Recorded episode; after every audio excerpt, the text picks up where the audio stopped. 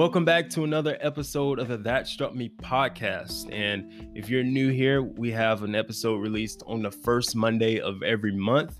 And the whole purpose of this podcast is helping us to live our best life. Um, John 10 10 says that Jesus came to give us life and life more abundantly. So that's what this is all about. I want to bring an encouraging word to you, something that uh, will have a positive impact on your life. And I just want this to be a sure source that you can come to that you can get lifted up and encouraged. If you haven't yet, go ahead and subscribe so you don't miss an episode. And let's jump right into today's topic. Hearing God's voice can be a big subject. And I know for me personally, I've definitely asked the question of Does God still speak today? And if He does, how can I hear His voice? And I've been in the places where um, I may have asked, why won't God speak to me? Well, today I'm going to share with you one foolproof way that you can hear God's voice every single time.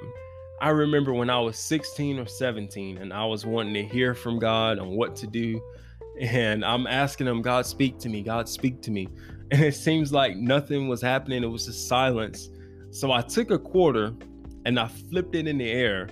And I said, Well, God, if it's yes, then on heads. If it's no, on tails. And I remember doing that a few times, and I thought, this this can't be right. You know, like in my heart, I just sensed, you know, this is probably not the right way. There is a better way to hear from God than just flipping that coin in the air.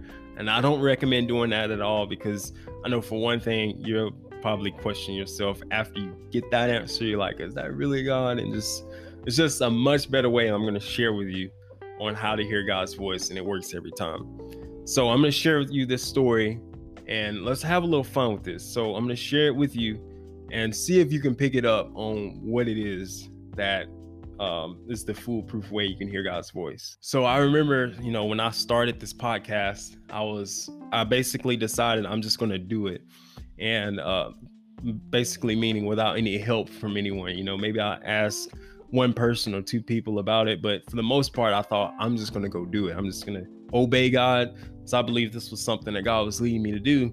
And then one day I was reading in Proverbs, Proverbs 15, 22, and it says, Plans go wrong for lack of counsel, but many advisors bring success. And that was something that was, it stuck out to me so much. And I knew that God was saying that to me, that I needed to get some people in on this, people I trust, leadership and asked them for their help and help me to get this podcast going. And so I did that. And I remember some of the ideas that I thought would be great. I remember sharing that, and they were terrible ideas. And I'm glad that I sought that counsel because this podcast will probably look a whole lot different in a negative way.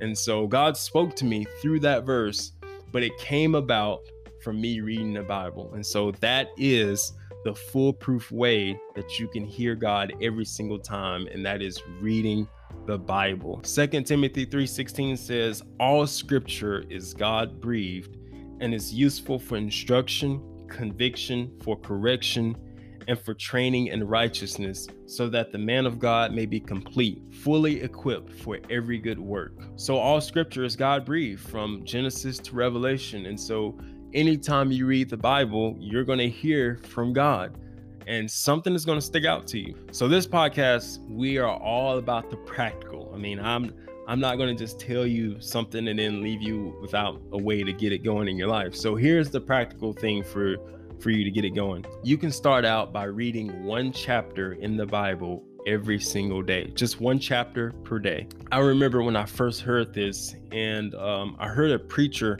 he would say it in almost every one of his sermons. And um, he would say collectively with the church, it was almost like a confession kind of thing.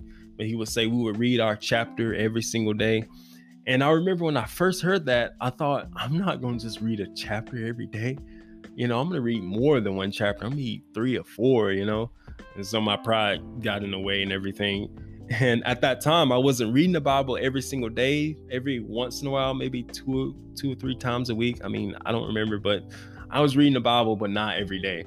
And so after a couple of weeks went by, and I, I started to realize, man, like if I had been reading a chapter every single day, like I could have read a ton of Bible. I could have read a whole bunch of books of the Bible. I want to encourage you to start with that, even tomorrow morning, to read a chapter in the Bible. You can start anywhere, but if you will read that chapter every day and come expectant and pray and ask God to speak to you, He will speak to you and it'll be tailor made to your situation. Thank you guys so much for joining in on this podcast today. Until next time, peace out.